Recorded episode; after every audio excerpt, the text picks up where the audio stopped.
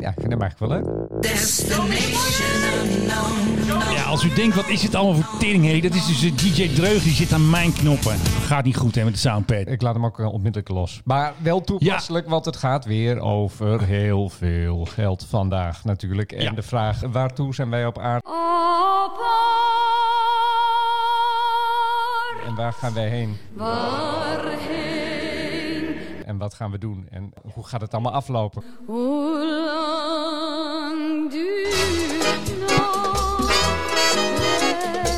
Nou, we gaan dus weer beginnen met de Mike High Club. Het gaat weer over, over geld en over Mr. O'Leary. Oh, graag over O'Leary. Graag over Mr. O'Leary. Ik vind hem zo leuk. Zullen we maar eens beginnen dan? Nou, Fasten your seatbelt. Ja, jongens, vast in your seatbelts. Naar de Mike High Club. To rumble. Daar zullen we dan maar gelijk beginnen over Mr. O'Leary. Ja, Mr. O'Leary, die is altijd overal. Even voor wie hem niet kent. Hij is de grote baas van, Ryanair. Ryanair, ja. Hij zat altijd in de studio, satellietverbindingen, maar nu komt hij dus via Skype. Hè, want vanwege corona mag hij natuurlijk niet meer de studio in. En hebben ze altijd zo'n heel mooi wandje achter hem gemaakt met Ryanair. Dat doen ze dus altijd weer slim. En Mr. O'Leary, ja, die houdt niet zo van overheidssteun. En die houdt niet zo van subsidie. Want hij heeft net bekendgemaakt, volgens mij gaat hij 3000 mensen eruit gooien. Of tenminste heeft hij plannen gemaakt om eh, eventjes uh, ja, pas op de plaats te maken. Want ze vliegen natuurlijk niet zoveel. Ja. En hij begint dus eigenlijk meteen, want het mooie is, hij zat dus in een interview van 12 minuten, maar de interview geeft hem ook heel lang de tijd. Hij mag dus eigenlijk een hele speech houden. Dus we komen er eventjes in als hij het dus heeft over de subsidies. Hij heeft dan net gezegd dat eh, Lufthansa, volgens mij was dat 12 miljard, was het ook alweer. Ja, zoiets. Nou goed, en dan begint hij met uit een miljardje meer, meer Precies. minder. En dan heeft hij dus meteen over Air France KLM. Air France KLM 10 billion euros of state aid on top of payroll support schemes. These are going to hugely distort the level playing field for aviation in Europe and airline competition in Europe for the next, I think, three to five years. We will now be competing with legacy airlines who before couldn't make money, but now have so much state aid that they can afford to lose money for the next three to five years. Dus ja, dweilen met de kraan open. En hij noemt dus ook Air France KLM zo heel mooi. Legacy Airlines. Ja. En hij zegt gewoon, ja, voor de coronacrisis verdienen ze al geen geld. En nu hebben ze gewoon een soort van een carte blanche eh, de komende drie tot vijf jaar. Ja, en het gekke is, hij liegt. En hij heeft toch gelijk. Ja, het is dubbel. Hè. Hij zegt van ja, de, de, de, they couldn't make money. Nou ja, dat gebeurde. Nou ja, dat, is voor hem, in, hij dat eh, zal van een chargeren Dat, natuurlijk. dat gebeurde wel. KLM eh, verdiende gewoon, eh, verdiende gewoon Beetje. geld. Beetje. en daardoor Air France KLM. Hij heeft gelijk. Ik bedoel, je, je hebt een commercieel bedrijf en je moet Ja. concurreren met een soort semi- semi-staatsinstellingen. En die gaan dan, eh, eh, als het even slecht gaat, gaan die geld krijgen van de staat. En jij krijgt niks of misschien een, een, een heel klein beetje. Dat, ik kan me dat voorstellen. Ik zou er ook pissig over zijn. Ja. Dat is een beetje hetzelfde argument dat je hebt met de commerciële televisie. Dat RTL 4, die, eh, ja, die moet het ook allemaal uit reclameinkomsten halen. Eigen broek ophouden. Precies, en die moeten concurreren met eh, de vrienden van de NPO. En die zeggen ook vaak van, nou, dat is, dat is oneerlijk. En eh, van alles wordt gesubsidieerd daar. Mag er je- onsje meer en zijn? als je een site wil, dan, eh, ja, dan, dan komt die er gewoon. En als RTL 4 een site wil, dan moeten ze ervoor betalen. Of SPS, of weet ik veel, hoe heet al die clubs. Dat, Ja. is, dat is eigenlijk net zo oneerlijk. Dus ik vind dat hij gelijk heeft. Hij moet eigenlijk gelijke monniken, gelijke kappen. Ook steun voor Ryanair. Ja, nou misschien komt dat ook nog wel. Maar voorlopig, eh, hij verwacht weer ergens te gaan vliegen. Wat ik ook nog interessant vond, is dat hij toch nog steeds geïnteresseerd is in... Ja, het is niet mijn favoriete vliegtuig, maar vanwege onze wetenschap hou ik het een beetje in de gaten. Hij is nog steeds eh, geïnteresseerd in de, ehm, de MAX. En dan gaat het vooral om de Dash 10. Maar wat hij ook wil, is dat hij dus renegotiate. Hij wil eigenlijk nog eh, de, de prijs heronderhandelen van de andere Ja. Maxen die hij heeft eh, besteld. Want ja, ze leveren niet en ze Hallo. vliegen niet. ja. Geen champagne voor uh, Hello. Menno, misschien wel voor eh, meneer Philip. Nee, maar goed, eh, de- de- de- de- tuurlijk, wat zou jij... Dat ging even mis, want ik wilde even op een kuchknop drukken. Ik wilde eventjes eh, in, mijn- in, mijn- in mijn mouw hoesten natuurlijk. Hè. Je doet het keurig met En, eh, ja, precies. volgens de, de, de, De, de voorschriften. regels. Wat zou jij doen als je meneer O'Leary... Heel hard schreeuwen en, naar Europa gaan en iedereen aanklagen. En gewoon een beetje... Kijk, nee, maar ook, ook qua Boeing, dan zou je toch ook niet zeggen van... Oh, Oh ja, Bo- ja, Boeing, dat- Boeing, dat zit ook. Boeing zit ook een beetje in de rat. Ja, Boeing zit ook een beetje in de rats. En eh, nou, Hmm. zal, daar ik daar eens, zal ik daar eens gebruik van maken? kan ik nog even wat inseponden. even, laten we eens even kijken. Maar even, jij zei van ze vliegen op het ogenblik niet zoveel. Ze zijn voor het eerst naar Sub-Sahara-Afrika Ja, klopt. gevlogen met Ryanair. Ja, dat was even een, een eh, repatriëringsvlucht. Ze zijn ingehuurd door een private party. Het was echt een private charter. En ze hadden daar een eh, LinkedIn-posting gemaakt. Die had ik gezien. En daarop zie je ze dus inderdaad da- dat ze voor het eerst helemaal naar Liberia zijn ze gevlogen. Ja, maar goed, goed moet je je voorstellen, private party, dus dat is waarschijnlijk een bedrijf dat eh, werknemers terughaalt. Ja. Misschien bemanning van een schip of zo. Hè? Dat veel, kan. Veel om de Liberiaanse Ja, of een de ambassade of een groot bedrijf. En dan word je opgehaald met Ryanair. Ja, maar dat gebeurt heel vaak. Want wij hebben hier wel eens vaker gezegd. Ik zag weer een filmpje van de landmacht. Die hebben dus weer een nieuwe soap. Hè, want eh, soldaat zijn is cool. Maar wat ook cool is, is vliegen met correndon. Want er zit dus een shot in dat de soldaten moeten dan naar Estland of zo. Hè, eventjes eh, tegen de Russen daar. En dan vliegen ze gewoon met eh correndon. Een aantal weken geleden hadden wij het volgens mij ook hier in onze podcast. Dat ze ook met een of andere prijsvechter gingen ze zelfs naar Afghanistan. Ja. Want ja, dat durft Tanzania natuurlijk niet. En Toei volgens mij ook niet. Nee, maar eh, goed. eh, Ryan- Maar het is goed dat ze ermee Maar, maar goed, Ryanair, ja, ze, ze worden dus wel ingehuurd. eh, maar Ja. het, het- voor de rest staat het natuurlijk allemaal, ook allemaal net zo goed stil. Ik zie ze af en toe nog overkomen. Ze doen nog wel steeds Oost-Europa naar Londen en Dublin, zag ik. Om, Ja. om eh, redenen die mij ontgaan. Want ik kan me niet voorstellen dat er heel erg veel mensen in die toestellen zitten. Misschien zijn het van die geestvluchten dat ze ze uitvoeren om Ja, het slot te houden. Dat zou kunnen. Eh, en eh, gisteren zagen we nog zo'n EasyJet vliegen. Die maakte gewoon een rondje van Amsterdam naar Amsterdam. Ja. Eventjes de benen strekken. Ja, even de, even de motoren aanzetten. Kan Eventjes, kan, me daar alles, kan me daar alles bij voorstellen. Want je moet natuurlijk op een gegeven moment moet de boel weer snel op gang kunnen komen. Dus als Ja. je die dingen heel erg lang laat stilstaan, ja, dan moet je eerst de hele uitgebreide checks doen. Dus eh, nee, ja, zo nu en dan even een rondje om de kerk, denk ik, dat we dat dan maar gaan noemen, toch? Ja, precies. En eh, ja, we hadden het net over eh, Air France KLM. Meneer, eh, hoe heet je ook alweer? Meneer Pieter Elbers, die had dus even een, eh, een praatje voor het personeel. Dat was een heel lang praatje. Dat was eh, 45 minuten, een webcast. En wat ik vooral interessant vind, dat ik een oud collega ook zag. Goedemiddag, hartelijk welkom bij deze ingelaste webcast met Pieter Elbers. Dat is Leo de Later, heb ik nog mee gewerkt eh, bij SBS en. Net, Net 5. En Leo doet al heel lang corporate communications. En die was dus eigenlijk de host en die stelde dus vragen aan Pieter Elbers. We zetten trouwens de link even in de show notes, dan kunnen we allemaal even kijken. Het is weer zo'n geheime link. Als je de link hebt, dan kun je kijken. En die hebben wij inmiddels ook gekregen natuurlijk. Hè? Want eh, het is natuurlijk niet eh, geheim. Maar wat hij dus vooral zegt, dat hij wil dat mensen die bij KLM werken, als ze dus op anderhalve meter tegen hun buurman praten, dat elke KLM'er kan zeggen wat er aan de hand is. Dus hij zoekt begrip, verbinding. Maar dat En- weet iedereen toch wel. Dus zet het nieuws aan en je hoort bijna niet Precies. anders. Maar ik ga dus even hier een effectje in monteren dat ik die 45 minuten eventjes in eh, twee seconden even wegblaas. Dankjewel Pieter Elbers, dit wordt ongetwijfeld vervolgd. Dank voor het gesprek en we gaan het samen doen, collega's. Zeker. Duidelijk. Zullen wij eens even de, de historie induiken of eh, wat eh, vind jij? ja, laten we dat eens doen. De Mike High Club luchtvaarthistorie.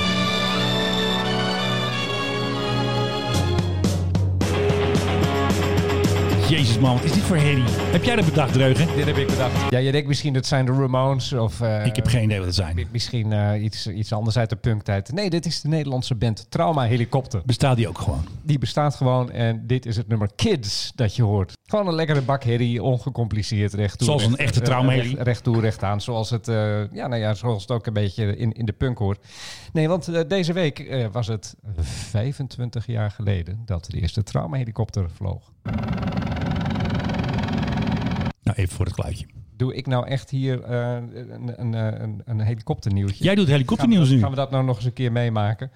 Nee, eh, 25 jaar geleden. Het was, eh, het was in 1995. eh, de eerste liveliner die ging in Hollands midden ging vliegen. En moest naar de kruising 18 kavels op 5 mei 1995 om een persoon die zwaar gewond was bij een verkeersongeluk op te halen. En vanaf dat moment heeft Nederland een, een, een traumahelikopter. Geweldig. Eh, is een doorslaand succes gebleken. Als je kijkt naar die foto's van 25 jaar geleden, wat zie je er al gedateerd uit? beetje gelig Nou, waarschijnlijk, zijn een beetje vergeeld denk ik ook. eh. Ja, dat is eigenlijk nog, eh, waarschijnlijk nog pre-digitale fotografie. Echt Eh, eh, veel met korrel. En er staat toch heel erg prominente ANWB op die helikopter. Want ANWB die had zich sterk gemaakt. Het is niet dat in Nederland eh, niet al langer werd nagedacht om helikopters in te zetten voor het vervoer Ja. van, van, eh, van mensen die gewond waren of die ziek waren. In 1967, mijn geboortejaar, is er voor het eerst mee geëxperimenteerd. Met de landmacht en een paar ziekenhuizen deden toen een proef. Kunnen wij eh, patiënten snel overbrengen als dat nodig is? Het antwoord was ja, maar desondanks moesten we daarna nog ja, een jaar of veertig wachten voordat er daadwerkelijk een traumahelikopter was in Nederland. Ging er een chirurg mee of zo, was het ook weer? Ja, er werd wat geëxperimenteerd of je patiënten vooral kon overbrengen als je Ja. geen ambulance tot je beschikking had. Nou ja, goed, tegenwoordig is eh, Nederland natuurlijk eh, rijk voorzien van traumahelikopters. Absoluut. Vijf of zes ligt eraan hoe je telt. Nou, zeker in de coronatijd een paar extra, geloof ik. Of eentje En, dus, en dus, ja, de luchtmacht die werkt nu mee. Die heeft de afgelopen tijd bijvoorbeeld het ziekentransport gedaan vanaf de Wadden. Dat deden ook de traumahelikopters, deed nu de luchtmacht. Ja. Eh, maar die zijn daar weer mee opgehouden omdat het aantal lifeliners dat werd ingezet voor coronapatiënten. Ja, er, er zijn gewoon niet meer zoveel helikopters nodig. De EC 135, wat ik hoor je vragen, welk type wordt er nu gebruikt in Ja, Nederland vertel dat eens eventjes. Tegenwoordig de EC 135. maar die kennen we natuurlijk. de Airbus H35 eh, genoemd, 135 excuus eh, genoemd. Ja, eigenlijk het meest voorkomende type helikopter voor politie, eh, ambulances. De utilities, zoals dat zo mooi in het Engels heet. Mid-size helicopter. ja, gewoon een heerlijk, zo- zo'n helikopter die hij kan tegen een stootje. Ja, je kan er met slecht weer mee vliegen. Er is er nu zelfs in Nederland een met nachtkijkers, dus je kunt dan ook s'nachts vliegen. Nou ja, wat wil een mens nog meer? En hoe waardevol zijn ze? Dat Absoluut. is de afgelopen tijd wel gebleken, want wat hebben ze veel gevlogen? Echt ongelooflijk. Iedere keer als ik op Flight Radar of ADSB eh, Exchange keek, daar zag ik ze weer eh kriskras door het land. Vooral coronapatiënten brengen van het ene ziekenhuis naar het andere, zodat de IC's niet overbevolkt raken in bepaalde regio's. Ontzettend goed werk gedaan. Ja, ik werkte een paar jaar geleden bij Hart van Nederland. En toen was er dus een heel groot ongeluk met heel veel gewonden. Toen was er op één moment, hadden ze de hele snelweg afgezet. Het was geloof ik eh, de A2, maar eh, pin er niet op vast. Toen waren het er zelfs voor alle gewonden en waren er zelfs drie traumaheli's Ja. opgeroepen. Dus die stonden eigenlijk met z'n drie, of tenminste eentje was natuurlijk al weg, stonden niet tegelijkertijd op de baan, op de snelweg. Maar eh, ja, die werden dus even massaal ingezet, want het was nodig. Ja, ja, ik heb ze ook wel eens eerder. Ze zijn hier in de buurt, zijn ze ook wel eens Ja. een keer geland. En ik, ik heb altijd bewondering voor die mensen die in die dingen vliegen, want die moeten echt razendsnel moeten die handelen. Dan zie je iemand, zodra dat ding op de grond staat, dan springt er iemand uit. Dat is dan de, de arts of de verpleegkundige. En die, en die, die, die scheurt dan op de plek des onheils af om te, om te helpen. Eh, er zijn, hier wel eens mensen van bouwstijgers gevallen. Er is een keer een jongetje bedolven onder een Boeddha-beeld. Ja, zelfs dat gebeurt eh, in dit... Het gebeurt eh, gewoon. in het oostelijk havengebied van Amsterdam. Spannend waar de, waar gebied, de studio staat. Ehm, ja, maar het is toch grappig, hè? Een jongetje bedolven onder een boeddhabeeld. Maar Dat goed, zou je niet, eh, eh, die, die heeft het uiteindelijk heeft hij het ook gehaald. En daar kwam Ook de traumahelikopter die landde voor de Albert Heijn. En die heeft toen eh, veel opzien gebaard. En dat jongetje is meegenomen. Die heeft het overleefd. Maar eh, ja, de, de, de, de, de energie waarmee die mensen werken, petje af. Is zeker ongelooflijk. Ik heb één keer een filmpje gezien. Dan slaagde er eentje in op, zeg maar, bij de Amsterdamse grachten. Natuurlijk niet op een gracht zelf, maar als er zo'n breed stuk is tegen een brug aan. Ja. Ze zetten hem gewoon neer. Alsof het met hun pink sturen ze, Ja. denk ik. Nou, ik, ik, het, de allermooiste staaltje, ik was, eh, was het afgelopen? Ja, was afgelopen jaar. Ik Ja. was in Zwitserland, maakte een bergwandeling. En eh, tijdens die bergwandeling hoorden mijn vrouw en ik ineens een helikopter. En ik dacht, ja, jij gaat een knopje aanzetten. Ik wist Sorry. dat je dit ging doen. Ja, ja, goed, dat geluid. En eh, daadwerkelijk kwam er een, eh, ze zijn in Zwitserland, in Zwitserland zijn ze rood, eh, kwam er een, een traumahelikopter aan. Noodarts. En toen zagen wij ook waarom. Want een stuk onder ons op de, op de bergwand, of nou de wand, de, op, op de berghelling, daar, daar lag iemand die was gevallen. En die had waarschijnlijk een, een redelijk gecompliceerde breuk. En er stonden allemaal andere mensen die stonden eromheen. En toen dachten wij van ja, maar waar moet deze kerel gaan landen? Het Ja. was, het was een kerel trouwens, dat kan ik eh, bevestigen. Dat weet je ik daar ja. kwade brieven over krijg. Waar gaat, waar gaat hij landen? Want dat kon helemaal niet, want alles was daar schuin. Ik kan Ja. je mededelen, die Zwitsers die landen ook gewoon schuin. Dat kunnen zij gewoon. Ik, heb- ik, ik heb, Koeien staan schuin, ik wist, ik helikopters wist ook. niet wat ik zag. Hij, hij, hij ging zelf ook met die helikopter schuin hangen en landen schuin. En ik bedoel echt schuin hoor. Dit was niet dat je denkt van daar was, was een beetje een hellingje. Nee, dit was echt een forse, forse berghelling. Mooi. En dat, en dat deden ze daar gewoon. En dat, ja, dat Alsof het nou, niks is. zullen ze daar waarschijnlijk eh, heel vaak. Overigens, hij, ble- hij bleef er eerst even boven hangen. Toen sprong de arts eruit. Dat vond ik ook nog zo mooi. Aan een de- soort van, eh, alsof een soldaat wordt afgezet. Of nou, een soort van... Serieus, want het was best een sprong, kan ik je mededelen. Het was, ik denk, zo anderhalf, twee meter. En die sprong gewoon uit die helikopter. Ja, maar ze moeten allemaal in dienst, dat leren ze daar wel, toch? Rugzak op en die scheurde ook op die eh, persoon af die daar lag. En eh, pas daarna ging die helikopter, die ging landen, die zocht een ietsje beter stukje uit, maar ja, Ja. echt petje af. Ik heb geen eindmuziekje voor eh hysterisch. Nou, Ja, dat is wel even jammer. Maar we hebben nog de brokkenpiloot van de sterren. Dat is eh, ja, toch wel Harrison Ford. En- Harrison Ford. En dit keer was hij niet gecrashed, want hij is wel eens gecrashed op een golfbaan. En, eh, nou goed, hij is niet zo goed in vliegen, want we kennen hem nee, natuurlijk dat van was Star zijn Wars. schuld niet, want toen deze Jawel. motor het niet. Ja, nou, Luister, heel ik- veel ongelukken. Ik heb een klein probleem met Harrison Ford. Mijn, mijn vrouw die is nogal eh, dol op hem, dus ik heb, ja, dat is mijn grote concurrent. Ja, goed, de man is Star Wars de- de, film. man is 77, we hebben het over. maar hij kan dus Maar heel die- goed bij- vliegen. bij crash, dat was, dat was niet zijn, zijn motor, Ja, deed niet meer. maar- En hij heeft allerlei dingen ontweken, terwijl hij geen motorvermogen meer had. En hij Ja. heeft een golfbaan neergezet. Dat snap ik dan. En dat vind ik een hele mooie verdediging. Maar als ik alle verhalen lees over Harrison Ford, is het weer de zoveelste keer dat deze brokkenpiloot weer in actie is gekomen. En hij kan zo goed vliegen in Star Wars. Han Solo. I'm captain of the Millennium Falcon. Hij heeft zelf de Castle Run, doet hij gewoon eventjes met de Millennium Falcon. Als natuurlijk Han Solo. In, maar hoeveel, in hoeveel parsecs, weet je dat nog? zes toch of tien? Was het nou?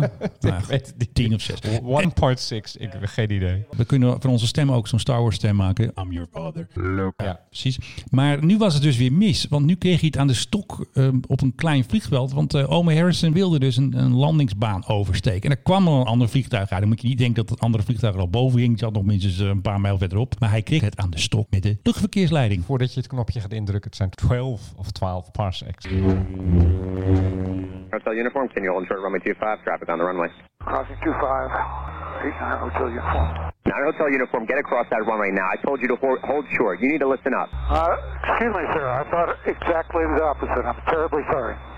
Air Hotel uniform, I'm so sorry about this. A possible pilot deviation. When you get a chance, give me, uh, you got the phone number to call the tower up here?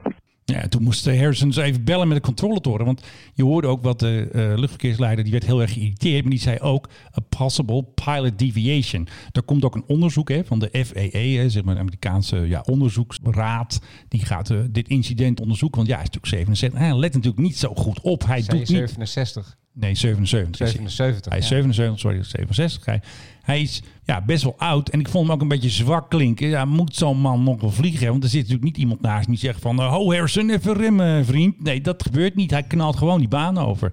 Ja, je moet luisteren naar de luchtverkeersleiding. Ja, maar goed, toch. Ik bedoel, het blijft een leuke man natuurlijk. Those guys must really be desperate. This could really save my neck. Get back to the ship.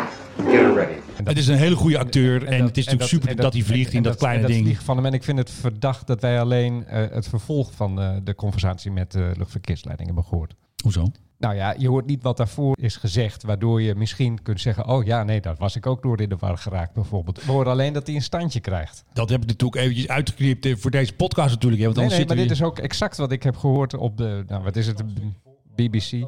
Er zit nog een stukje voor, maar daar kun je niet uit afleiden wat er misging. Hmm. Ik heb even uitgeknipt inderdaad dat hij een standje krijgt. Ja, nou misschien moet FAA het inderdaad gaan, FAA het inderdaad De gaan FAA moet uit gaan zoeken. En eh, misschien dat er dan blijkt dat meneer Ford helemaal niets fout heeft gedaan. You've never heard of the Millennium Falcon? Should I have? It's a ship that made the Kessel run in less than 12 parsecs. Nu we toch in Amerika zijn, ik zeg gewoon Boeing. Oh, ja, Boeing So is dus think hè? Nou, think ook champagne, ook de wetenschap. 737 MAX 10. Ja, de 737 MAX 10. Boeing gaat over een andere boeg gooien, letterlijk en figuurlijk. Want zij staan niet met de pet klaar bij Trump. Zij gaan obligaties uitgeven. En ik had nog het plan aan jou eh, geopperd van... moeten wij als de makelaar ook eventjes een obligatie kopen voor Boeing. Hè? Natuurlijk een, solid bedrijf. ja. Dan investeren wij ook in de luchtmacht. Maar zij gaan dus... verlies hadden ze geleden qua solid bedrijf? 4 miljard eh, cash er doorheen gedraaid. En een heel groot verlies per aandeel. Ik geloof dat het verlies 2 tot 3 miljard was of zo. Ja, een, een- een- enorm. Per aandeel doen ze dat altijd daar. Maar het Ja. verlies is heel groot. Maar zij hebben dus nu plan opgevat om 26 miljard dollar eh, binnen te harken met het uitgifte van obligaties. Dus ze gaan nog niet achter in de rij staan eh, bij eh, de regering voor steun. Ja. En dan hopen ze dat ze het overleven. En wij hebben het er hier wel eens over gehad dat ze dus heel erg focussen op ja, defensievliegtuigen. En ik heb even een kort filmpje even van de Boeing Defense. Ik heb geen aandelen in. Maar dan hoor Ook je dus... obligaties, Ook geen ik. obligatie heb ik nog niet, nee. En dan zie je dus eigenlijk hoe een P-8 Poseidon, die is dus afgeleid van de 737, dat is dus eigenlijk onder andere voor onderzeebootbestrijding, die wordt bijgetankt door de hagelnieuwe KC-46, afgeleid van de 767. Dit is porno voor jou, hè? Dat is altijd leuk. En dan hoor je dus de gesprekken tussen de crews om ervoor te zorgen dat de brandstof op de goede plek terechtkomt. Like Darth Vader, joh. In. Leave them to me. I will deal with them myself. Working right. 13 left right now. Hoeveel parsecs zijn dit? Ja, eh, hoeveel is een parsec? Iets met lichtjaren of zo. Kan die herrie af? We zijn bijna klaar, moeten even nog wachten op de Boeing eindbumper. Kijk, daar hebben we hem al. Want het is natuurlijk een corporate filmpje, dat snap jij natuurlijk wel. Ja, ja, ja. Even, even, even een vraagje, Menno. Even, Ja, ge- ja, ja. even qua, qua... Je stel, je hebt wat geld over, je wilt het investeren. Ehm, Ja. Zou jij Ja. jouw zuurverdiende centjes steken in een bedrijf dat het probleem Boeing 737 MAX heeft laten ontstaan? Ik denk het wel, omdat dat, dat heeft ermee te maken... dat Hetzelfde bedrijf dat ook Ja. foute batterijen in de Dreamliner, De Dreamliner heeft, en zo. eh, accu's in de Dreamliner heeft Ze ge- krijgen toch wel veel orders van de Amerikaanse defensie. Dus ik denk dat hun orderportefeuille is wel solid. En zeker op defensiegebied. Zelfs als de MAX mislukt, kunnen ze op defensie gezond verder gaan. Dus ja, als, en ja, daar maken ze die fouten dan niet en zo, denk jij? Dat doen ze wel. Want de K646 is ook een eh, hoofd die, je net hoorde. Die Ze hebben tanker. alleen maar Dat hoofdpijndossiers is een daar. hoofdpijndossier. Daar Ze- is allemaal gedoe mee. En ze moeten nu ook eigen geld. Boeing moet zelf nu geld weer investeren. Opnieuw. Om bepaalde fouten die niet goed zijn van de luchtmacht weer te fixen. Nou, dat bedoel ik. Zou jij daar je geld in steken? Als de yield op de bond, als die goed is, dan zou ik het overwegen. Je hebt, je hebt ook een term gehoord. zo dat weet ik gewoon Oh, van dat- oh, mezelf. oh, Ik dat- oh, Ik oké. weet heel veel trouwens. eh. Oh, sorry. Ja, maar goed. Ja, Eh, nee, maar pas ik, ik, ik, sta, ik, sta- niet te popelen. Laten we, en, en wat betreft de yield, ik weet niet wat ze gaan betalen aan Ah, rente over die obligaties. Maar ik weet het niet hoor. Ik vind het daadwerkelijk een, een bedrijf dat, dat, Ja, dat zoveel steken laat vallen. Ik, mijn vertrouwen daarin is niet echt gegroeid, kan ik je mededelen. Als Uncle Sam nog genoeg spullen koopt bij die gasten, dan is die investering solid. En ik denk dat ze voorlopig zitten ze nog aan Boeing vast voor allerlei contracten, onderhoud, nieuwe spullen. Zelfs onze Chinooks eh, zijn er net weer op, eh, zijn er net bij Boeing weer eh, te gast geweest. Om, eh, weet je, om helemaal gerefurbished. En we krijgen ook nieuwe Chinooks, dat weten we, hebben we ook wel eens gemeld in deze podcast. Dus defensie zitten, zijn ze solid. En als straks de 737 of gekapt wordt of gefixt wordt, dan eh, gaat het allemaal weer goed komen. Ja, en anders moeten we gewoon even alles helemaal uitzetten en weer opnieuw aanzetten. Zoals bij, de, bij die zoals bij de 787. 787, wat ze net hebben ontdekt, dat de boordcomputer vol, het geheugen helemaal vol Ja. raakt en dat die dan eh, niet meer doet. Ik bedoel, dat bedrijf. Er is er iets helemaal mis. En dat is wat, wat mij echt een beetje verontrust. Maar weet je, eh, eh, ja, we hebben het over geld investeren. Weet je wie straks helemaal geen geld meer hebben? Nou, De piloten van Lufthansa. Oh ja, heb die moeten echt een, die, moeten een paycut. eh 45% willen ze wel inleveren qua salaris. Oh, nou dan, eh, dan is het ze heel veel waard. Dus eh, het geeft 300 miljoen of zo, 3, 400 Ja, nee, maar kla- klaarblijkelijk. eh, maar ze verdienen dus ook allemaal zo goed dat ze zeggen: oh, ja, bijna de helft van mijn salaris inleveren, geen probleem. En misschien wonen die net als die KLM-piloot ook allemaal in, eh, in, in Spanje, waar ze dan eh, lekker ja, fiscaal gunstig kunnen wonen. Maar toch, ik vind het een opmerkelijke geste. Want er wordt heel veel Ja. gekeken nu naar eh, overheden. Maar dit zijn de, ja, de werknemers zelf die zeggen: van eh, doe mij maar wat minder. Ja. En ik denk dat we daar in Nederland misschien ook eens over zouden moeten kunnen hebben. Even een taboe doorbreken. Want vandaag heeft uh, Ietke de Jong natuurlijk weer een heel artikel geschreven over de loonkosten van de KLM. Ja. Helemaal uitgesplitst. De gemiddelde kosten van een piloot, dit zijn dus de loonkosten. Hè. Dit is dus bruto salaris en de werkgeverskosten. Ja. Komt zij uit op een bedrag, heeft zij bepaalde stukken ingezien in 2019. Dan komt ze uit op 20.000 euro per maand per piloot. Als een soort van Ja, pilotenbond heeft gezegd dat de peanuts is. Dat de salarissen, het bedrag van de salarissen peanuts zou zijn. Ja, het blijft Ja. natuurlijk wel een eh, hoog bedrag. En het gaat ook inderdaad om de inzet en de offer. Sterke schouders zeggen ze altijd. ik, ik wantrouw dat altijd een beetje als mensen dan onmiddellijk roepen: Oh, het is, het is peanuts. Nee, het is geen peanuts. Het is gewoon keiharde pegels. Je moet, Ja. je, je moet, als je over dit soort dingen hebt, moet je overal de kaasschaaf overheen durven halen. In dit soort tijden mag je niet zeggen van iets is eh, te klein om het over te hebben, om niet op te bezuinigen. En ik denk dat de salarissen van de piloten, ik maak hier geen vrienden, terwijl sommige van mijn vrienden zijn piloot bij KLM. Maar even, Even een disclaimer. Even afgezien daarvan. Nee, maar Sorry, piloten. hebben Philip bedoelt het niet zo. Ze hebben het allemaal hartstikke goed. Ja. Eh, en ze verdienen goed. En ze hebben jarenlang goed kunnen sparen. Dus, eh, Kijk, en, en daar gaan de muntjes. Ze werken toch ook niet op het ogenblik. Nee, het is even rustig. In, eh, Als ik niet werk, verdien ik echt verdien ik, verdien ik nop. Nee, nee. als ZZP'er. Ja. Eh, dus waarom, waarom, moeten zij, waarom moeten zij eh, die riante salarissen blijven beuren... terwijl ze op het ogenblik Ja. eh, ook niks doen? Ja, zou Ze Daar, ook- daar is iets voor te zeggen Ze inderdaad. zouden ook asperges kunnen steken. Ja, Of eh, ja, die hebben we nodig, geloof ik. Hè, Ja, en, en, en, schoonmaker en weet ik veel wat. Er zijn op het ogenblik een aantal beroepen. Er is een schreeuwend tekort aan mensen. Terwijl aan de andere kant zijn er een heleboel mensen... ja, die hebben op het ogenblik niks te doen. Maar dankzij de arbeidswet in Nederland... ja, komt daar geen verkeer tussen die twee groepen tot, eh, tot stand. Ja. Dus piloten gaan asperges steken. Dat is, dat is de boodschap die ik iedereen wil meegeven. Wanneer staat de volgende vlucht gepland? Ja, jongens, Stef Blok Airlines. Ik ben het geluidje kwijt van Stef, want die heeft Philip weggejaagd met zijn eh, traumahelikopter. Sorry Stef, eh, je bent vervangen door traumahelikopter. Nou goed, Ehm Stef Blok Airlines eh, is nog steeds bezig met het terughalen van allerlei mensen. Buitenlandse zaken. En Marokko zitten we ook nog een beetje mee, want natuurlijk onze grote vriendin Anouk. Jo, Anouk. eh, Ja, die is terug. Maar wanneer komt de rest terug? Je kan altijd het beste kijken op de app van Schiphol. Ik geef gewoon al mijn geheime prijzen. Ja, hoe weet die Menno toch altijd... Of sorry, hoe weten die Menno en Philip toch altijd alles? Zij zoeken dan gewoon op de app van Schiphol. Als je dan zoekt op Casablanca en de code is CMN voor de kenners...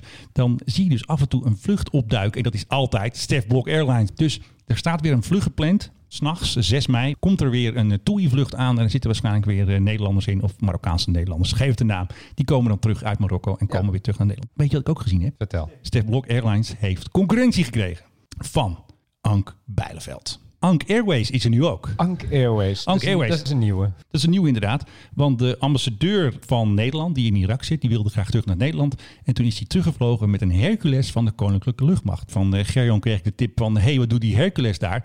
En toen zag ik dus de posting van de ambassadeur. Oordoppen heeft hij op, want ja, het is natuurlijk Nou een ja, tyfus Het is natuurlijk geen privéjet. Ja. Dus gewoon een eh, C-130 van Ank is eventjes naar eh, Irak gevlogen. Maar ik is denk- dat alleen maar om die man op te dat halen? denk ik niet. Want als je op de foto's kijkt, had een selfie gemaakt. eh, zie je ook allemaal vracht staan. We hebben natuurlijk nog Ah, soldaten zitten in Ja. Irak. Dus ik denk dat ze gewoon even een combi gemaakt hebben. Maar hij schrijft het zelf zo van... Dutch Air Force gave me a ride om even naar huis te gaan. Ja, hij heeft op de postzakken gezeten. en- Ja, precies.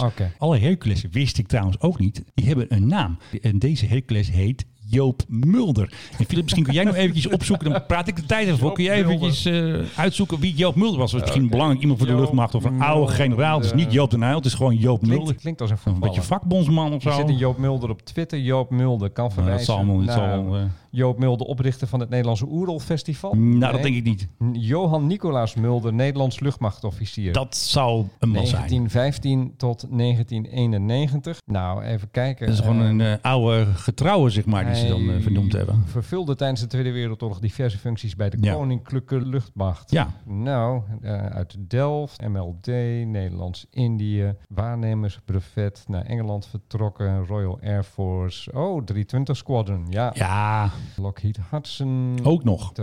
Mitchell B-25. Nee, dat is wel een meneer waar je een vliegtuig naar Precies. kan noemen. Dus die heeft dus zijn eigen Hercules. Of meneer eh, leeft niet meer, maar hij wordt geëerd met zijn eigen Hercules. Maar het lijkt me geen pretje trouwens om met een Hercules naar huis vliegen. Nou ja, goed. Ik heb denk ik ergere vluchten meegemaakt achterin eh, m- goedkope vluchtjes hoor. Ja, denk je wel? Nou, dat lijkt me. Ik bedoel, als je al van die oordoppen op moet, die Hercules die maken een herrie. En normaal zitten er parachutisten in die gaan springen. Ik heb Dus wel eens in een toestel gezeten, Menno, dat tochten. echt waar. Waar Ja, was dat? Nou, alle toestellen tochten. Laten we Ja, als je bij de deur, als je ja. bij de deur zit, bij de nooduitgang, Dan- kun je altijd wel iets voelen. Graag zit, dan voel je vaak inderdaad al dat, eh, dat het tocht. Maar ik heb eens een keer in een ding gezeten, daar stond echt een soort wind. Ik weet even niet meer maats, welke. Het was een van die maatschappijen uit het Midden-Oosten, Gulf Air of zo. Nou ja, weet ik even niet meer. Dat ik toen niet doodziek ben geworden, dat is echt een godswonde. En helemaal opgerold, want ik zat ergens. eh, ik, Ja. nou, ik had een van de laatste stoelen die beschikbaar was. Dus wat dat betreft had ik graag toen de ruimte gehad in een Hercules hoor. Ja, maar ik heb even contact gehad met mijn grote vrienden van Buitenlandse Zaken. Want ik ken er inmiddels zoveel. En wat zij dus zeiden is dat dus naast eh Corendon, KLM en TUI... gebruiken ze dus af en toe ook eh, om mensen terug te krijgen Hercules.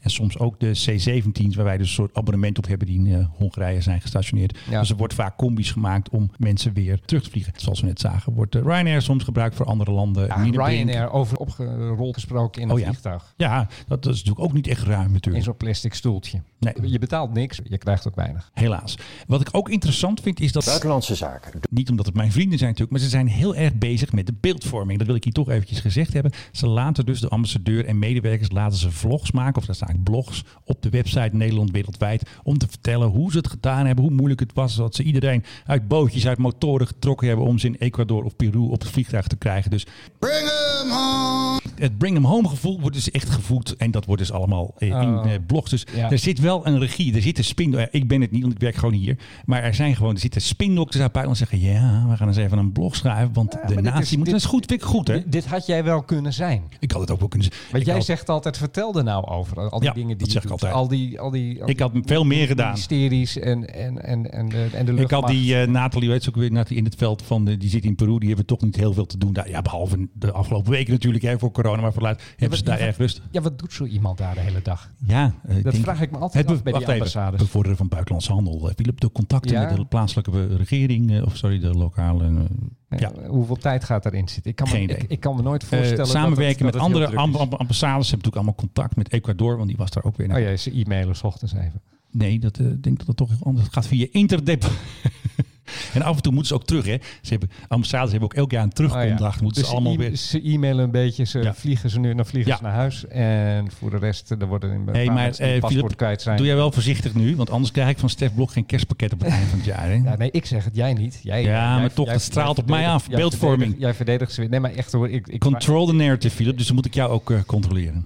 even off topic hoor. Ja, ja, kan altijd. En wij zitten, we hebben tegenwoordig de Europese Unie en er wordt al zo hoog over opgegeven dat het zo goed is en dat we daar vooral in moeten blijven zitten omdat we anders eh, hopeloos verloren zijn. Nou, Zijn we ook. We, we zullen, het, we, zullen het zien naar, we zullen het zien naar die Britten, eh, hoe dat gaat. En toch, als ik ergens in, eh, weet ik veel, Zuid-Amerika kom of ergens in Azië, dan heb je een Nederlandse ambassade, een Italiaanse ambas- ambassade en een Duitse ambassade. Kunnen we dat nou niet eens een keer gewoon gemeenschappelijk doen? Weet Ja, je gewoon dat- één gebouw of één persoon. Weet je wat dat scheelt qua geld? Maar wat, wat ik dus ook heel leuk vind weer, dat zeg ik trouwens wel heel vaak. Dat kan, we moeten die kaart nog maken. Die, De bingo. De bingo kaart. Ja. Je Ik gaat heb- voorsorteren op iets. Ik ga alweer even voorsorteren op de ambassade. Want precies wat jij nu zegt. Wij hebben natuurlijk heel veel aandacht besteed, ook in deze podcast, dat mensen terugkwamen uit Zuid-Afrika. Maar er zit dus ook nog iemand van de een soort European ambassador zit daar ook nog op. En die, Oh, en ja. die neemt ook allemaal credit voor wat ze allemaal gedaan heeft voor de, de, de EU-burgers die terug naar eh, Europa gaan. Dankzij haar of dankzij hem natuurlijk. Dus Ja. niet alleen maar Stef Blok Airlines, maar ook eh, EU-airlines is natuurlijk ook druk bezig met alles. Nou, ik denk dat als deze coronacrisis uiteindelijk één ding gaat opleveren, is dat wij nog sceptischer gaan kijken naar de EU. Een Waar- herijking. Waar waren die de afgelopen tijd? Ja, als zij het willen zijn ze zichtbaar en anders zijn het ze eerste onzichtbaar. wat er gebeurde was dat alle grenzen gingen dicht en iedereen had zijn eigen beleid en er werd helemaal niets meer gecoördineerd. Het hele Europa, het is, het, het, het is een beetje een fars wat dat betreft. Ja, het is... eh, Niet dat ik zeg laten we gelijk uit de EU stoppen. Nee, dat zeg het jij natuurlijk niet. daadwerkelijk heel slecht zou zijn voor onze economie. Maar dat, eh, zoals het nu gaat, daar moeten we echt eens even heel goed naar kijken. Ik vind het een goed Weer idee. off topic trouwens. Ja, weer op topic. Dus eh, we gaan snel door met straaljager nieuws. Vorig jaar hadden we het over een QRA. En dan moet ik weer vertellen wat een QRA is. Quick Reaction Alert. En dan gaan de F-16 vanaf Volkel kijken wat er aan de hand is. Wie er boven Nederland je vliegt. goed afgericht, Ik weet het. Ik moet altijd eh, dingen uitleggen voor mensen. Maar dat vind ik ook heel erg belangrijk. Dus als de Russen komen of als de Russen boven Nederland vliegen... of in door Nederland gecontroleerd gebied vliegen... dan gaan de F-16 hierop af. Wat hadden ze gedaan? Je moet een oefening hebben. Je moet een prooi hebben. Dan kun je natuurlijk moeilijk Poetin even bellen. Hey, eh, Poetin, eh, stuur dus eventjes een vliegtuig. Dus wat ze gedaan hebben, heb ik dus weer gelezen op Twitter. Ik heb helaas niet de audio ervan. Maar wat ze dus gedaan hebben, twee F-16 hebben een scramble, een onderschepping uitgevoerd van Amerikaanse C-17. Dus er werd via de boordradio gevraagd, eh, jongens, hebben jullie bezwaar tegen als straks even een paar F-16 op je afkomen? Want die gaan jullie eventjes als oefening onderscheppen. Nou, en dat vonden de Amerikaanse prima. Die tuften gewoon lekker door met hun vrachtvliegtuig. En de F-16's konden dus mooi eventjes een eh, onderschepping doen. Alsof het een echte Rus was. Ja, maar ze hebben het ze wel even gevraagd. Want anders, Ja, dat werd, dan schrikken ze anders natuurlijk. schrik je werkelijk. Hoewel, dat zijn natuurlijk gewoon friendly. Ze hebben natuurlijk allemaal kastjes aan boord.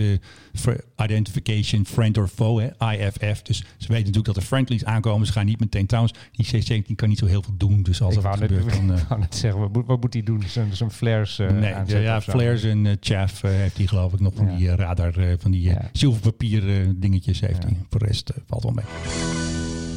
Ik wil het nog wel heel even hebben over dat American Airlines afscheid heeft genomen van de 757. Nee. Ja, heel triest eigenlijk. Vond ik altijd een heel leuk toestel. Mooi. eh, en Maar geen widebody, het is een dunne. het is een dunne. De laatste dunne. Of is het... en wat mij altijd heeft verbaasd is dat ze de 737 verder zijn gaan ontwikkelen en niet de 757. Ja. Nee, maar serieus, die hele Max-problemen had je waarschijnlijk niet gehad met de 757. Omdat die, eh, ja, die zit wat anders in elkaar. Je had het Ja. probleem niet gehad waar die motoren, als je ze wat naar voren haalt, dat dan het hele toestel uit balans gaat. Ja. Dus eh, dat, dat, heeft me, dat heeft me altijd verbaasd. En ik, ik, ik heb toevallig een paar hele leuke, fijne vluchten meegemaakt met Ja. 757's. Dus ik heb er een hele goede herinnering aan. Wat is de grootste 737? Die is natuurlijk steeds groter geworden. Is die nu even groot als de 75 Ja, oorspronkelijk volgens- was? Volgens mij al lang, ja. ja. Je hebt hem eigenlijk ingehaald. Ja, die, die, die, die Neo's, die, ja, nee, die, zijn hartstikke, die zijn hartstikke groot, joh. Dus Ja. eh, nee, en je had die 757 volgens mij ook best wel weer een beetje kunnen inkorten. En, Ja. eh, het was, het was een, een toestel met heel veel potentie, ook met doorontwikkelpotentie. Terwijl die 737, de, Ja. het basistype dateert uit, ergens diep in de jaren 60 Ja. geloof ik. Ja. Ehm, dus de- ja, dat, dat, vind ik, dat vind ik wel een beetje gek. Maar goed, eh, American Airlines die, is, er- die, die gaat er vanaf. Die gaat, eh, die gaat ze naar zo'n kerkhof sturen, denk ik. Las ik, heb jij dat nou trouwens ook tegen gezien deze Ik weet week? niet alles hoor. Dat op zo'n kerkhof, daar staan, eh, wat was het, MD-90's. Ja, dat had ik. Die, En er was iemand die op Twitter... Ja, dat heb ik gezien. Ja, die had ik naar jou gestuurd. Maar maakt niet uit. ik, ik, heb, Die willen wij kopen als studio. ik, ik heb er twee gekocht, zei hij. Wat moet ik Ja. ermee doen? Ja, die had, eh, die had dat even gekocht. Maar ze, Het zou zoiets kosten eigenlijk. Ik heb geen idee. Ja, het zijn salvage. Hè? Want ik kwam door het zoeken, kwam ik ook nog. eh, in Nederland heeft vorig jaar ook iemand zomaar een vliegtuig gekocht die niet meer Ja. kon vliegen. Als een soort van: oh, u heeft het hoogste bod.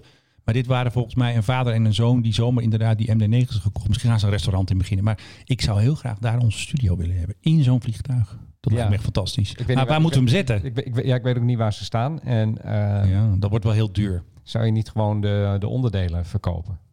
Ja, als die nog goed zijn. Ja, nee, maar ik bedoel niet om mee te vliegen, maar om meubels van te maken. Dus ik ken iemand Oh ja, die, ja, heeft- dat die, doen heeft, die heeft zo'n prachtig bankstel Ja. gemaakt van een stuk vliegtuigvleugel. Ja dat, ja, dat is wel heel zou mooi. ik ook wel willen voor de man cave. Dat kunnen we hier eigenlijk ook wel eens kopen voor de studio. Maar die dingen zijn al heel erg duur. Dat je zo'n een tafel inderdaad hebt van een motoronderdeel. Ja, dat is toch prachtig. Ik gaan zou eens dat- even ik- kijken wat het allemaal kost. Ik wil, ik wil zo mooi gepolijst en zo. Ja, maar dan wordt het meteen weer duur. Hè? Dat is altijd zo. Ja, en dan gaan we voortaan in vliegtuigstoelen gaan we de podcast presenteren. Ik vind het een heel mooi bruggetje na, want er is weer, Filip, ja, je zou het niet denken, er is weer een Dakota geland in Ja. Nederland. Een echte Dakota, vraag me niet waarom, dat maakt ook niet uit. Een echte Dakota staat in Madurodam. En dan zou je denken, hey jongens, eh, koop gewoon even zo'n klein vliegtuigje en klap die eventjes ertussen. Nee, er is een nieuwe experience daar, flying experience, heeft ook met KLM te maken gehad. Dus ze hebben een echte DC-3 Dakota hebben ze gekocht. En die is helemaal klaar nu. Die is helemaal beschilderd in zeg maar, de Flying Dutchman kleuren van de KLM. Dat is helemaal de combi van blauw en zilver. Ze hebben hem helemaal beschilderd met de schildertechnieken van vroeger. Dus ze hebben er alles aan gedaan. Dat ding hebben ze twee jaar geleden. En de ontstaansgeschiedenis weet niet iedereen. Want ja, de echte de kenners weten dat. Hij is ergens uit een moeras vandaan Ja, dat getoverd. las ik ook, Ja, ja. Wat- maar wat- uit Florida. En het leuke is, er was daar een plaatselijke alligator. Die heeft dus eigenlijk dat toestel in de gaten gehouden. Want vaak wordt een toestel dat in een moeras ligt, wordt vaak helemaal leeggeroofd met onderdelen. Maar deze was best nog wel gaaf. Dus die alligator heeft even een schouderklopje gekregen voor trouwe dienst. Hebben ze dat ding naar, naar Nederland eh, vervoerd. Of dat ging weer geloof naar Antwerpen toen weer over de weg. Anyway, hij staat er nu keurig. Hij heeft nu een Nederlandse callsign, PH nog iets, maar eh, waarschijnlijk een callsign van vroeger. Maar het is dus een oude Amerikaanse Dakota die keurig neergetakeld eh, bij, ja, bij Madurodam. Ja, maar wel op, wel op echte schaal natuurlijk. Niet op de schaal van Madurodam. Wat, Nee, het is een echt een grote. wat dat dan ook is, weet Wat ik ze dus gedaan hebben, dat vond ik weer even leuk om te vertellen. De motoren vonden ze te zwaar. Want dat ding moet natuurlijk ergens opstaan. Ja. Wat ze gedaan hebben, de motoren zijn niet echt. Het toestel is wel echt, vleugels, alles helemaal echt. Maar de motoren zijn 3D-print, omdat het dan lichter is. Nou, daar kan ik me alles bij voorstellen. Dus, ja. het, dus als, je, als je hem ziet, dan denk je gewoon, dit is een echte Dakota, behalve de motor. En dan vergeet je natuurlijk niet waar je dit allemaal gehoord hebt. Bij de Mike High de Club. Mike High Club. De, Luchtvaartpodcast. De, de bron voor gewoon voor Wij onmisbaar weten nieuws. alles. En het is heel leuk, want wij krijgen altijd via eh, Twitter en zo, krijgen wij gewoon van leuke mensen, krijgen wij tips. Ze willen niet altijd hun namen bij, en het is altijd een beetje geheim. Dat vraag ik ook altijd, hè. Hey, eh, wil je je namen bij? Nee hoor, dat hoeft niet. maar dat maakt niet uit, we zoeken alles uit, tenminste bijna alles. En als we het niet zeker weten, zeggen we het natuurlijk ook. Ik heb eigenlijk nog een leuk filmpje gezien. Nou, laat zien. Laat horen bedoel ik. KLM had natuurlijk eh, deze week de pers weer uitgenodigd om te laten zien dat ze nu in de passagiersgedeelte vracht vervoeren. Hè, dus Ja. de hele pers mocht weer komen. Iedere die jong, iedere natuurlijk ook vriendin van de show. Doron Sayed natuurlijk vriend van de show. Mocht allemaal kijken hoe ze dat allemaal ingepakt hadden. Een nieuw systeem. Maar er was ook een pilote Vandaag vlieg ik naar Shanghai die ging voor haar zus. een mondkapjesmachine ophalen met KLM. En deze piloot had zelf een vlog gemaakt. Ik heb hem! En het bedrijf heet Mondkapjesfabriek. .nl vast. Ja, Makkelijk en snel. Ja, makkelijk en snel. een mondkapje.nl. Ja, Ik zie trouwens in Nederland bijna niemand lopen met die mondkapjes. Hè? Nee, maar het is volgens mij vooral voor de, voor de helden in de zorg. eh, Ja, maar terwijl in andere landen, daar zijn die dingen niet meer uit het straatbeeld weg te denken. Maar Nee, Ne-. Nederland is een beetje het kleine Gallische dorpje dat de dapper stand houdt of zo. Het blijft nog een beetje achter. Passagiers moeten natuurlijk wel, voor, bijna alle vluchten die KLM nog vliegt, moeten wel mondkapjes op. Maar ja, je ziet, en dat, dat, gaat, dat, dat gaat ook bij KLM verplicht raken de komende eh, nou, paar maanden waarschijnlijk. Ook, als, ook, eh, ook eh, Transavia, als het, weer, als het weer gaat vliegen, mondkapjes op. Ja, Lekker belangrijk. het is ook lekker belangrijk. Daar heeft Anouk helemaal gelijk in. Anouk Ja. zelf droeg ook een mondkapje tijdens een vlucht naar Nederland. ja, klopt. En een soort skibrilachtige constructie. Maar gaat het nog gebeuren, denk jij, in Nederland? Wat? Dat het echt verplicht wordt? Voor sommige dingen, ja. Openbaar vervoer. oh ja, ja, Eh, die begonnen ook al er is, er is net een grote internationale studie geweest. Landen met weinig sterfgevallen aan corona. Wat hebben die gedaan? Ja, die hebben inderdaad Die hebben A vroeg gereageerd. En dat scheelt dan Duitsland. eh, uiteindelijk na een paar weken scheelt dat eh, honderden doden. Ja. B die zijn gelijk eh, mensen in quarantaine gaan zetten die enigszins verschijnselen hadden. En C mondkapjes. En er wordt er En altijd, testen ook natuurlijk. En testen. Ja. Eh, dat hoort bij dat in quarantaine zitten. Maar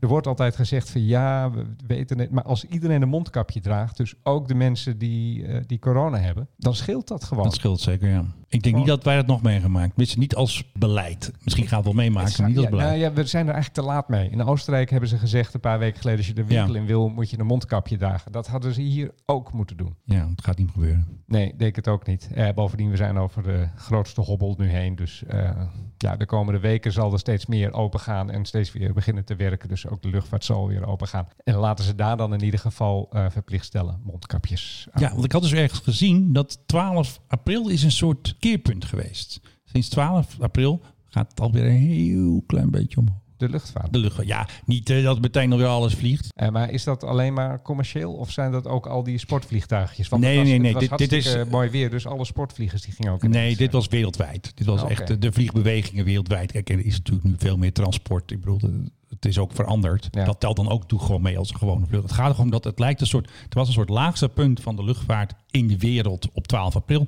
En dat zal lijn. wellicht ook het hoogtepunt van corona zijn geweest uiteindelijk. Dat zou Dat ook niet zou verbazen. zomaar kunnen. Overigens, als je naar Flight Radar kijkt, het Ja. lijkt alsof ze in Amerika gewoon doorvliegen. Hè? Ja, dat denk je altijd. Maar er zijn nog echt heel veel vluchten. Daar wordt zoveel nog gevlogen. Ja. Ik kan me niet voorstellen dat die vluchten heel erg vol zitten, maar er wordt gewoon gevlogen. De podcast eh, koning Adam Curry had alweer in een restaurant gegeten. Nou goed, dat zegt natuurlijk wel iets hoe ze daar met corona omgaan. In de VS ergens. Ja, ja in, de, in de VS. In Texas zit hij. En daar mag je gewoon naar een restaurant. Dat kun je afleiden uit zijn tweet. Dat er alweer iets open mag. Ik denk niet dat hij illegaal ergens eh, een broodje gegeten heeft. Als je je gun maar bij de deur afgeeft aan de garderobe. Dat eh, lijkt me wel handig. Ja, Ja. dat moet in Texas, hè? Oh, ben, je er wel eens geweest? Staan ik die- ben nog niet, sta- staan misschien tussenlanding, maar ik ben er nooit echt eh, geweest. Er staan van die bordjes in restaurants bij, bij de deur van check your gun at die, eh, nou ja, de garderobe. Ja, precies. Dat moet je wel buiten laten. Je bacillen mogen mee naar binnen, maar je gun moet bij de deur blijven. Oké.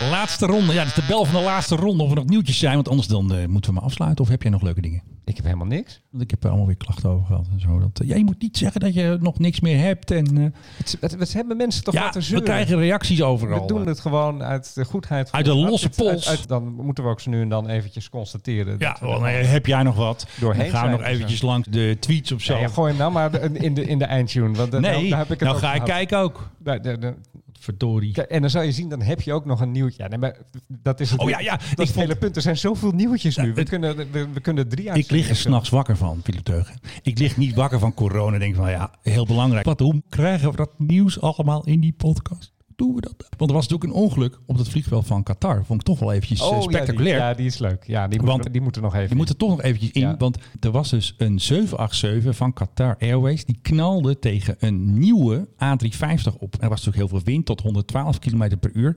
En toen reageerde iedereen, ja, hij stond niet op de rem. En, eh, nou goed, iedereen dacht natuurlijk dat ze hem gewoon hadden neergegooid. Maar daarna, s smiddags gisteren, heeft Qatar Airways nog een statement ehm, doen uitgaan. Van jongens, volgens de regels, hij stond vast op de blokken. En allemaal Ja. regels zijn om eh, vliegtuigen te parkeren. En de wind was sterk en die zei gewoon, ik ga je optillen. Ja, ik heb daar overigens wel eens een video van gezien. Ook een ding dat helemaal vast. Begon te schuiven. Eh, En als je in bepaalde landen, eh, Qatar zal er ongetwijfeld bij Ja. horen. Hele harde winden en die dingen gaan gewoon aan de wandel. Ja, wat Qatar ook nog zei, dat er weinig schade was. Dus je moet niet denken dat, we dat ze totaal los hebben. Gewoon elkaar even een kusje gegeven in dat kusje. was, Ja, ja.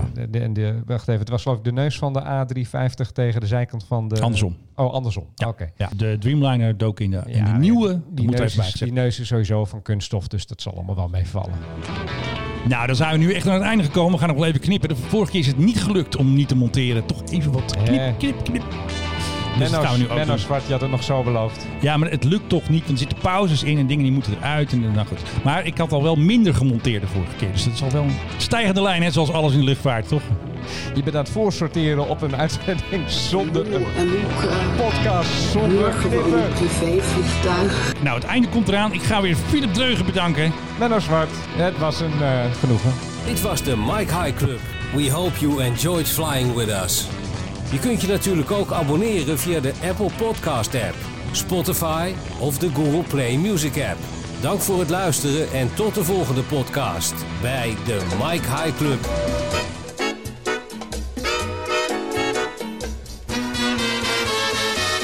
Ik heb hem! Ja, ik vind hem eigenlijk wel leuk.